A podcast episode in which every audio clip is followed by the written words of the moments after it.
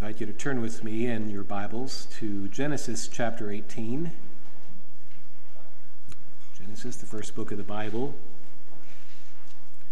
the 18th chapter. Chapters 12 through 25 uh, record for us God's dealings with Abraham, his servant, beginning with God calling Abraham out of Ur of the Chaldees God calling Abraham out of darkness and bringing him into fellowship with himself and making glorious promises to him. And a lot of the chapters that are before us in 12 through 25 are Abraham and Sarah waiting and waiting and waiting that they might have the promised son Isaac. So we're in chapter 18, and at this point, he is still not born. And uh, God shows up. Three heavenly visitors appear on the scene to encourage Abraham and also Sarah. And we are to be encouraged, I trust, in terms of the Lord's dealings with them there.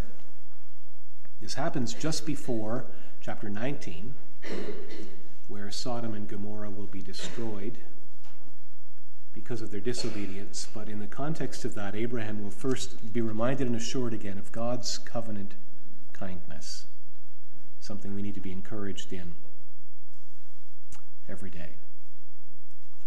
Genesis 18, I'll read the verses 1 through 15. This is the holy word of God. Then the Lord appeared to him by the terebinth trees of Mamre as he was sitting in the tent door in the heat of the day. So he lifted his eyes and looked, and behold, three men were standing by him. And when he saw them, he ran from the tent door to meet them and bowed himself to the ground and said, My Lord, if I have now found favor in your sight, do not pass by your servant. Please let a little water be brought, and wash your feet, and rest yourselves under the tree. And I will bring a morsel of bread, that you may refresh your hearts. After that you may pass by, inasmuch as you have come to your servant. They said, Do as you have said. So Abraham hurried into the tent to Sarah and said, Quickly, make ready three measures of fine meal, knead it, and make cakes.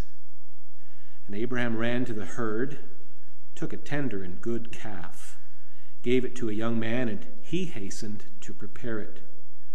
So he took butter and milk and the calf which he had prepared and set it before them, and he stood by them under the tree as they ate. Then they said to him, Where is Sarah, your wife? So he said, Here in the tent. And he said, He said, I will certainly return to you according to the time of life. And behold, Sarah your wife shall have a son. Sarah was listening in the tent door, which was behind him. Now, Abraham and Sarah were old, well advanced in age, and Sarah had passed the age of childbearing. Therefore, Sarah laughed within herself, saying, After I have grown old, shall I have pleasure, my Lord being old also? And the Lord said to Abraham, Why did Sarah laugh, saying, Shall I bear a child since I am old? Is anything too hard for the Lord? At the appointed time, I will return to you, according to the time of life, and Sarah shall have a son. But Sarah denied it, saying, I did not laugh, for she was afraid. And he said, No, but you did laugh. So far, our reading from the Holy Word of God. I urge you to keep your Bibles open here to these 15 verses of chapter 18, and I'll direct your attention again to the Lord's words, the Lord's question, and then his declaration in verse 14 is anything too hard for the Lord? At the appointed time, I will return to you according to the time of life, and Sarah shall have a son.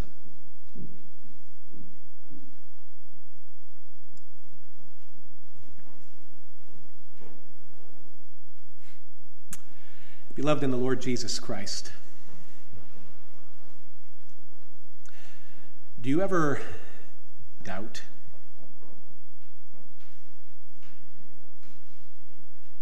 You ever wonder about the promises of God? Can it really be so? Is it all going to be okay? Do you ever struggle? Do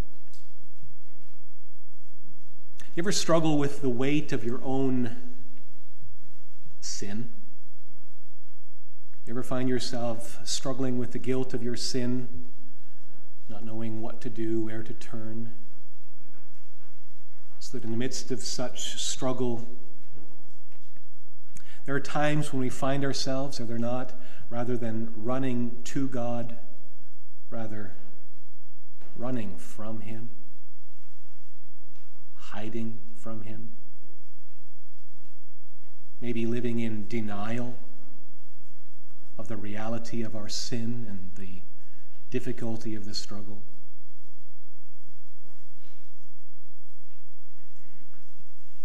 You ever get tired of the struggle we experience in the world, the opposition that church is up against, the discouragements of a culture that has turned its back on the Lord,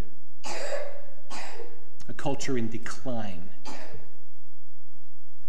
Do you ever wonder how can we as church of the Lord Jesus Christ, with so much opposition over against us, so small and seemingly insignificant in many ways, how can we be a blessing? How can we be fruitful? How can we be something different to bring blessing to the world? There are many questions, are there not? I wonder if perhaps I may even hear this afternoon or Perhaps then by live stream, if you do that sort of thing, I'm not sure. If I address anyone who is a complete skeptic, I don't know about I don't know about God. Could there ever be hope for the likes of me? Some may ask. And maybe some of us, probably more of us, are you concerned for loved ones who are wayward, who've gone astray? Do you wonder, can there be hope for them? Many, many questions, right? Well, I think the Lord helps us here in the passage we have before us as those questions are answered with a question that He has for us the question he had for Abraham and Sarah, Genesis 18, verse 14 Is anything too hard for the Lord? Is anything too hard for the Lord? These words are meant to challenge us, of course, as they were meant to challenge Abraham and Sarah, but they're meant to encourage. They're meant to show us sovereign, gracious, powerful, wise ways of the Lord faithful to his covenant. Now, in connection, we've also heard the question asked, I believe it's at verse 9 Where is Sarah? Where is Sarah? And, and I think, as we'll see together in the unfolding of this passage, as the Lord is going to press in upon Sarah, The intention here is not to embarrass Sarah. The intention is to rather engage Sarah so as to embrace her so she comes into a believing reception of the promises of God. She comes the enjoyment of the promises of God. We'll see at the beginning of the passage how that blessing is enjoyed by Abraham and how that is pictured for us in the blessing of covenant friendship and fellowship with God. And God would have it that Sarah would know that blessing too. Where is Sarah? Where are you? Where am I? Where are you with regard to the promises of God? How do you stand with the promises of God? Uh, the Word of God that is here before us this afternoon is here for our encouragement. Is anything too hard for the Lord? And that's the word I preach. That's God's question. Is anything too hard for the Lord? We're going to see the way that plays out in the passage with these three points. First of all, his friendship enjoyed. And then, secondly, his faithfulness ensured. And finally, our faithlessness engaged. First, his friendship enjoyed. We begin the chapter with Abraham under the terebinth tree in the heat of the day. It was a hot desert day, as we understand it. Abraham probably needed a siesta, needed a nap. When behold, we're told, three men were standing by him. There they were. Now we understand also from the way the passage plays out, these are angelic visitors angelic visitors, heavenly visitors. This is not an everyday visit. As we'll see later, Hebrews chapter 13 makes reference to this passage as Holy Spirit inspired commentary to tell us what Abram did, entertaining angels unawares, unwittingly. But one of the angelic creatures, now, creature is not a good word, is the angel of the Lord. The angel of the Lord. That terminology was introduced in Genesis chapter 16, and you see it throughout the Old Testament when you see reference to the angel of the Lord with a definite article. Definitive, the angel of the Lord. We understand that to be a reference to the second person of the Trinity, is always the one who comes by way of appearance. Now, so that's who will become Jesus in the flesh, but this is before he comes in the flesh. And if you compare um, verse 1 and verse 13, just make note of the references there, um, the Lord appeared to Abraham that day. So clearly, this whole entourage of these three men includes the Lord himself as the angel of the Lord.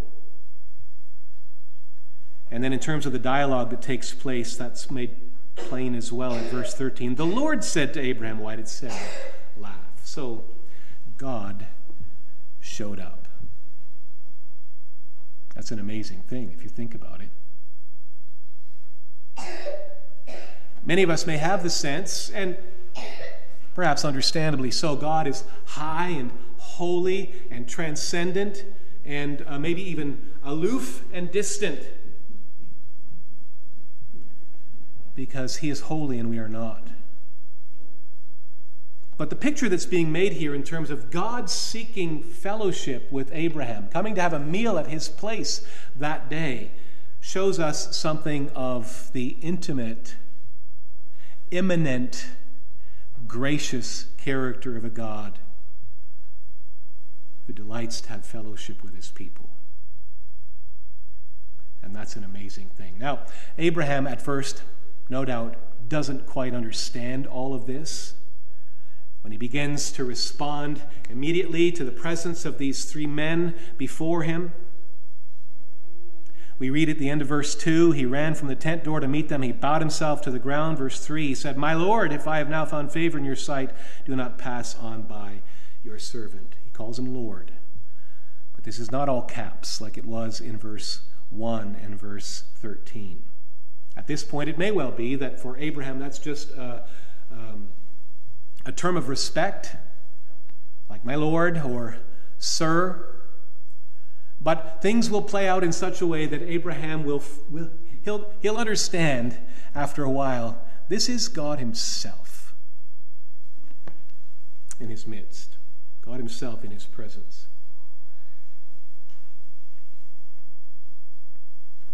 And this is a picture for us of the blessing that we, sinners, may know the Lord and may have fellowship with the Lord. Abraham is called in the Bible, I think it's Second Chronicles, certainly in Isaiah 41, he's called the friend of God. The friend of God.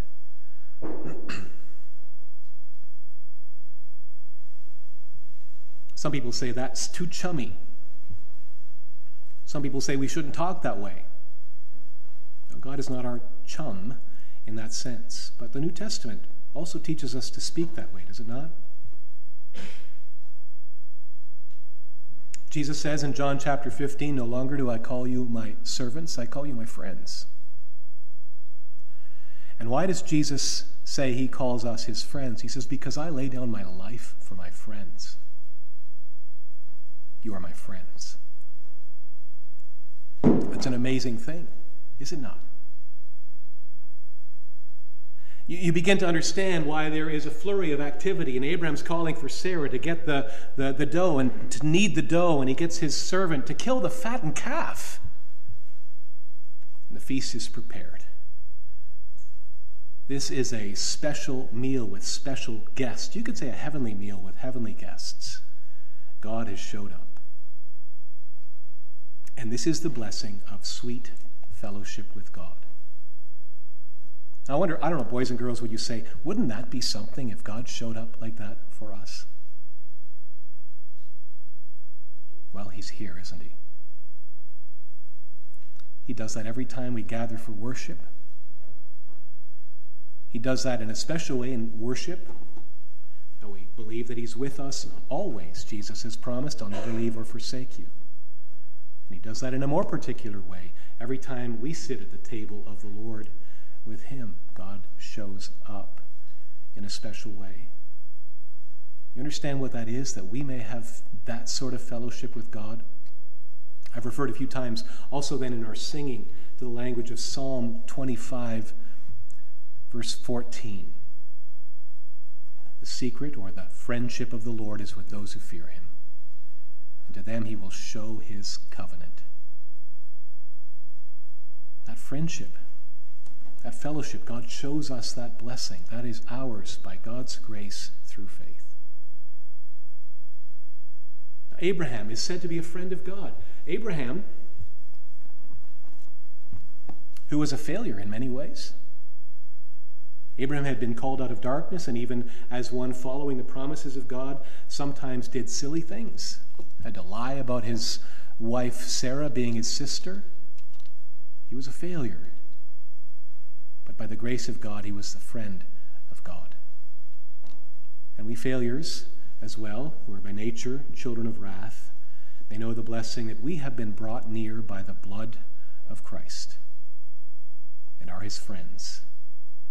This is the fellowship that is enjoyed. We have a picture of that glorious fellowship at that special meal with special guests. There is an intimacy with God that is amazing. A few more things I want to uh, pick up on before we conclude the first point here this afternoon. In addition to what we see about intimacy with God, which is the heart of the first point, the friendship enjoyed, friendship of his covenant by grace through faith. Also, want to see here the imploring of God's servant we, we see Abraham when he's beginning to realize something special is going on here. He says at verse 3 My Lord, if I have now found favor in your sight, do not pass by your servant. Do not pass me by. So he, he wants to have them stay with him. Don't leave us. Don't pass us by. Bring a morsel of bread, you can refresh your hearts. After that, you may pass by, inasmuch as you've come to your servant. Obviously, you've come here for a reason. Don't pass us by. Now, this language of do not pass me by puts me in mind of something that uh, has become uh, a regular pattern in our gatherings, particularly every month when we have Lord's Supper at Hope Reformed Church. And uh, in our midst, there are typically among us for the celebration of the Lord's Supper and amongst the congregation those who come from all kinds of backgrounds at varying times. And we have to explain to them how we practice a form of supervised communion. And we have to explain to them if you are not a believer in the Lord Jesus Christ or if you're not a member of a Bible believing church, we humbly ask you to respect the responsibility of our elders. And we ask you in that way to allow the elements, the bread and the wine, to pass you by. But we do urge you as well not to let Jesus pass you by. We want you to know Jesus. And we're happy to speak to you more about Jesus. We're happy to speak to you more about membership in the church. Do not let Jesus pass you by. Abraham had a similar plea here do not pass me by. And I think that's something that uh, we can appropriate, we can make use of, or something we ought to have as part of our own reflex, part of our own pattern and habit. We come to the table of the Lord and say, Lord, do not pass me by. I need your blessing in a very special way today. And not even just for Lord's Supper, every time we gather together for worship. Lord, uh, we come prayerfully, we come hungrily, we come expectantly. Lord, do not pass me by. And you could apply that to every moment of every day, the way we begin our every day before the face of God. Prayerfully uh, laying ourselves before God and saying, Lord, I want you to bless this day. I want you to bless me to be a blessing. Do not pass me by. Now, I don't want us to misunderstand in terms of the language Abraham used here and the language I'm urging us to make use of. The, the, the, picture should not be that we have a God who is pleased to be at a distance or likes to be aloof from his people. We do not need to beg or cajole him not to pass us by. He delights to be inquired of, he delights in fellowship with his people. He loves us. We say, Do not pass me by in acknowledgement of our own frailty, our own forgetfulness, our own negligence. Lord, do not pass me by. I need your blessing, I need your help. So there's intimacy with God, there's the imploring of God. Third thing under this first point is there is also um, a very insistent and intentional focus on hospitality, the hospitality of God's people. You saw how Abraham pulled out all the stops and prepared that glorious feast, killed the fattened calf. And I mentioned already, the Holy Spirit gives inspired commentary on this very event in Genesis 18, in Hebrews 13. In Hebrews 13, we're told, Let brotherly love continue. Do not forget to entertain strangers, for by so doing, some have unwittingly entertained angels. As I mentioned at first, Abraham didn't know. Abraham wasn't saying, Oh, God's here. I better, I better do my best. No, he did this simply as a ministry of hospitality. That was his understanding of who he was, what he's responsible for. And the language um, in Hebrews don't forget to entertain strangers, or don't forget to show hospitality to strangers. The word hospitality in the New Testament is the word for the love of the stranger. The love of the stranger. And we have much to learn from. I believe, much to be encouraged by. Uh, hospitality is something we understand as a responsibility and a privilege in the church of the Lord Jesus Christ, but not just for families, for strangers. That there is a place within our family for the stranger, the love of the stranger. That's our task and our privilege.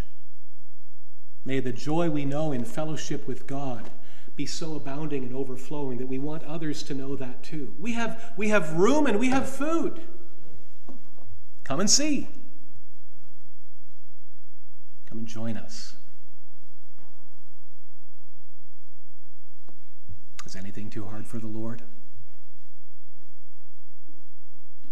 Move to the second point here this afternoon his faithfulness ensured. We, we've covered the first eight verses, a special meal with special guests.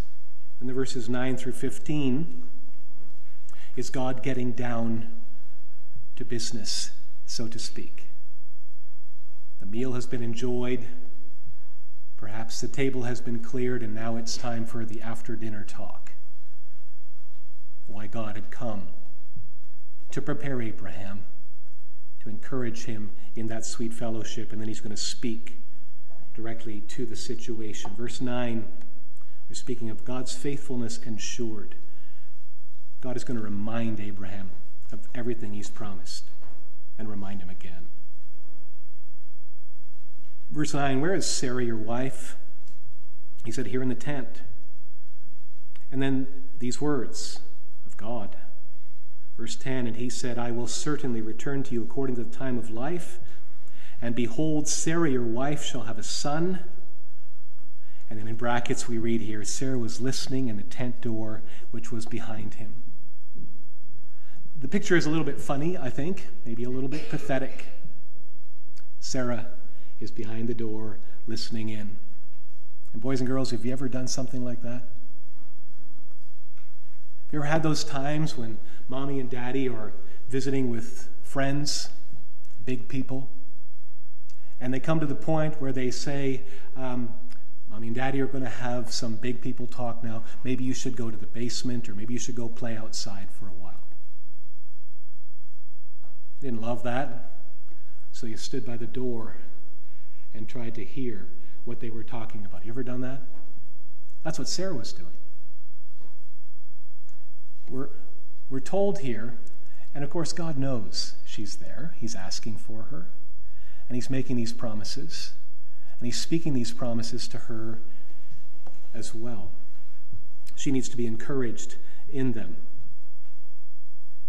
Now, of course, we know here's the situation, here's the challenge. Abraham, verse 11, and Sarah were old, well advanced in age. Sarah had passed the age of childbearing. So Sarah laughed. She laughed within herself. She could not believe. She could not believe this. She would not believe this. Impossible was her conviction. Now, what we see here in terms of what God is actually declaring, verse 10 I will certainly return to you according to the time of life. Behold, Sarah, your wife, shall have a son. Who can say that? But God. I'll come back next year. She's going to have a son. God can say that. Nobody else. It's repeated at verse 14. Is anything too hard for the Lord? At the appointed time, I will return to you according to the time of life, and Sarah shall have a son. God had been promising that every step of the way. You, you trace it out from Genesis 12 onward. And we're told already at the beginning, at the end of chapter 11, and Sarah was barren. Sarah had no children. And every step of the way, God is making promises. Abraham, I'm going to bless you to be a blessing. Who honors you, I will honor. Who dishonors you, I will curse. But I will bless all of the families of the nations of the earth through you and through your seed. That promise is repeated again and again and again. Sometimes Abraham doesn't get it. He's concerned. Remember in Genesis 15, Abraham says, All I have is Eleazar as my heir, a servant in my house. And God says, Eleazar will not be your heir. Look up at the sky. Look up at the stars in the sky. See if you can count the stars in number. So numerous will your descendants be. Abraham believed God, and it was credited to him as righteousness. Of course, the next chapter, Abraham and Sarah got nervous, anxious, and uh, forgetful, and unbelieving again. And they said, well, maybe we'll do it a different way, using Hagar, Sarah's maidservant. But that wasn't the answer either, was it? In Genesis 17, at verse 15, God said to Abraham, As for Sarai, your wife, you shall not call her name Sarai, but Sarah shall be her name, and I will bless her, and also give you a son by her. Then I will bless her, and she shall be a mother of nations. Kings of people shall come from her. Then Abraham, Abraham fell on his face and laughed. Here's Abraham laughing as well. Now for Abraham, this is a laugh of incredulity. This is, this is too much. This is, this is amazing. I don't know if I get this. Shall a child be born to a man who is 100 years old, and shall Sarah, who's 90 years old, bear a child? Abram said to God, Oh, that Ishmael might live before you. No, God said, No, Sarah, your wife, shall bear you a son, and you shall call his name Isaac. I will establish my covenant with him for an everlasting covenant with his descendants after him. God keeps repeating the promise. You're going to call him Isaac, which incidentally means laughter. Now, Sarah's laugh, as God will have to deal with her on that, is perhaps even more in the way of rank unbelief than was Abraham's incredulity. And so God is going to lovingly and graciously deal with her. But you understand, right? I'm past the age of childbearing. I'm 90 years old. This is a joke. This is impossible. Yes, it is. But is anything too hard for the Lord? And uh, boys and girls, you probably know as well that when Isaac is finally born, he's going to be part of that line Abram, Isaac, Jacob, right down the line. As Gen- uh, Galatians chapter 3 um, sort of knits it together for us, to Jesus Christ. Little baby Isaac is giving way to baby Jesus being born. He is the seed that is promised, the one through whom all the families of the nations of the earth will be blessed. But probably you know from Christmas um, preaching and study of the Bible, when the angel Gabriel came to Mary with the annunciation that she was with child in Luke chapter 1, your son will be the son of the Most High God. He'll have the throne of his father David forever. And Mary's response in Luke 1, verse 34 was, How can this be? How can this be? For I do not know a man. And then in Luke 1, verse 38, finally, with God, all things are possible. Is anything too hard for the Lord? You see, this is a divine thing. This is a God thing, as they say. This is God at work. It has to be. Our Savior will be born of a virgin. And then you watch the Lord Jesus grow up throughout the course of his whole life. Never sinned. Which of you would accuse him of sin? He is holy, harmless, undefiled, and separate from sinners. Who can say that? Who can do that? With man, it is impossible. Is anything too hard for the Lord? He'll go to the cross, he'll die. He'll receive the righteous wrath of God on the cross in our place. Who could do that? With us, it is impossible. Is anything too hard for the Lord? And on the third day, he'd be raised again from the dead. People who are dead don't rise again. That doesn't happen. That's impossible, humanly speaking. Is anything too hard for the Lord. See, this is the message of the gospel. This is the declaration of God's faithfulness. He will keep his promise. He always does. And this is the reality we have come to experience in our own lives. If we're Christians, if we're trusting in Jesus, did we give that blessing to ourselves? Wouldn't you say it would be impossible for those who are dead in trespasses and sins to be saved? Is anything too hard for the Lord? Just think of the language uh, In Matthew chapter 19, Jesus dealing with the rich young ruler who went away sorrowful because he had many possessions.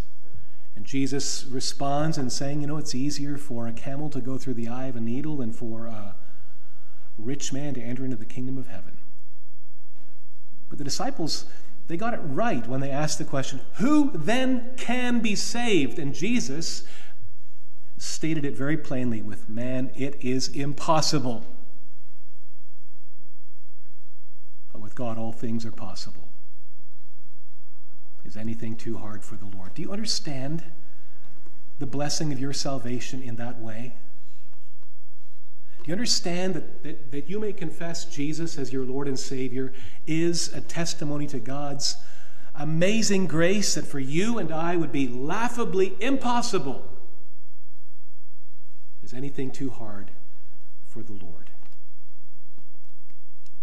That's God's amazing grace. And then we just think of our task going forward in the midst of the world. How could the likes of us, with our own struggles and our own issues, possibly be used of God for the gospel going forward? Well, is anything too hard for the Lord? Jesus has said, I will build my church, and the gates of hell will not prevail against it. Last thing to consider circling back to um, focus in on God's dealings with Sarah. Where is Sarah?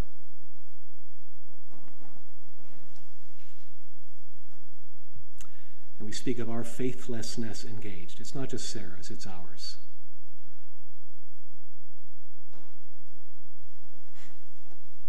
It's amazing.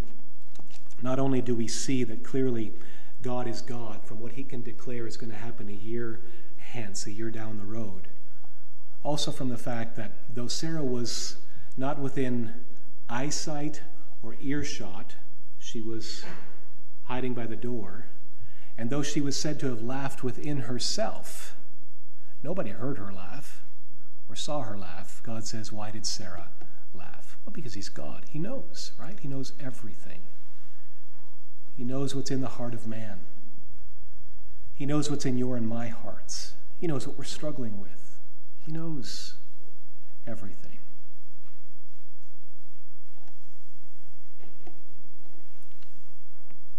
I did not laugh. She denied it. She, she lies to God. Why do you think she would do that? Verse 15 makes it very plain.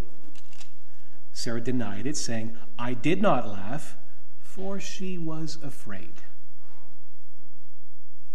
She was afraid. She, she knew she was busted, you could say. She knew she laughed. She knows that she knows. She knows that God knows. And yet she denies it. Now, can you identify with that? I think if we're honest, we would say, yes, we can.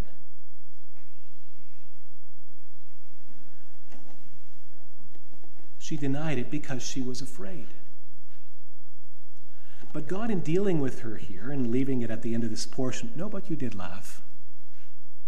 As I said before, is not, is not simply there to scold her or rebuke her or embarrass her. The point is that he is engaging her to embrace her. She would understand the, the nature, the character, the faithfulness of the promises of God. God is gracious to forgive our sins. Sarah, you don't have to hide anything from God because He knows. You may simply bring it to God, and there is hope and forgiveness in God.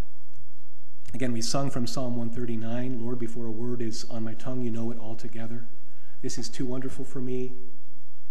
Whither shall I go from your spirit? I want to run and hide. Can you identify with that? I want to run and hide. I, I, want, to, I want to protect myself. I want to stay away from God. But the answer is not protecting ourselves and staying away from God. It's not pretending we don't have issues. It's, it's bringing our issues, bringing our challenges, bringing our struggles to the Lord who knows, who won't be surprised, who is gracious to help and to forgive. As I think about these things, I think about situations we run into. Perhaps you have here as well. People happen along and they view our life as church, they view our ministry, and they say, I see something there. I see God at work among you. Clearly, there is something going on that is wonderful and glorious. I wish I had what you had, but I don't think I could ever be like you. Why not? Because they're afraid. Rightly, in a certain sense, afraid of the majesty and glory of God, but what do they need to hear from us? Well, by nature, you are just like me, and I am just like you. And the blessing of the gospel is that there is forgiveness for sinners like us. That's the gospel. Jesus came into the world to save sinners, of whom I am the foremost. We can say with Paul. It's an opportunity for us to say, you know, it's, it's about grace. There is hope for all of us in God's grace. We have room and we have food. Come and see. Is anything too hard for the Lord? That's our message. It's the message of the gospel. So, over against any sort of fear like that of Sarah that we can understand and identify with, the answer is God's gracious dealings with us in the gospel. Not that we would keep at a distance, not that we would live in denial, but that through humble confession and acknowledgement, hiding nothing from God, saying, Lord, this is my struggle, this is who I am. Have mercy upon me. Do not pass me by. And I assure you, he will not pass you by. Jesus' words. John 6, verse 37 All those who come to me, I shall in no wise cast out. He will not pass you by. Is anything too hard for the Lord? And with that, we go forward in the confidence that we draw near to God. We desire, Lord, we want to live for you in all that we do, and we want to be a blessing. It's too much for us. We fail regularly. But is anything too hard for the Lord? Amen. Let's pray. Heavenly Father, we praise you for what you assure us of here in your word. You are wholeheartedly committed to everything that you have promised us. And you never grow tired or weary of repeating those precious promises to us. Sing them over again to me, those wonderful words of life. Lord, grant that we should never grow tired either of being encouraged in the promises of the gospel. And we pray that you would help us to plead upon these precious promises for all that you have promised us. We know when you say, Is anything too hard for the Lord? You are not teaching us to come to God with our grocery lists, naming and claiming selfish blessings we might want for ourselves. That's not the teaching of the gospel. That's not what's promised us. But you have surely promised to be God to us and to our children. You've surely promised to bless your church, You've promised to bless your church so that we may be a blessing to the nations. And so we plead, Lord, help us to live in the joy of the wonder of our salvation, and help us to live with passion for your glory, for the salvation of the nations.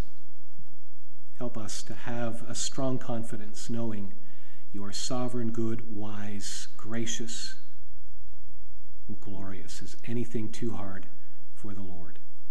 We ask for your continued blessing on the week that is before us. We pray for a blessing on the meeting of Classis Ontario East this coming Thursday in Wellandport. We pray for the delegation that will go from here. We pray for wisdom. We pray for blessing among the brethren that the churches may be encouraged together and go forward with joy. We pray all these things in Jesus' name. Amen.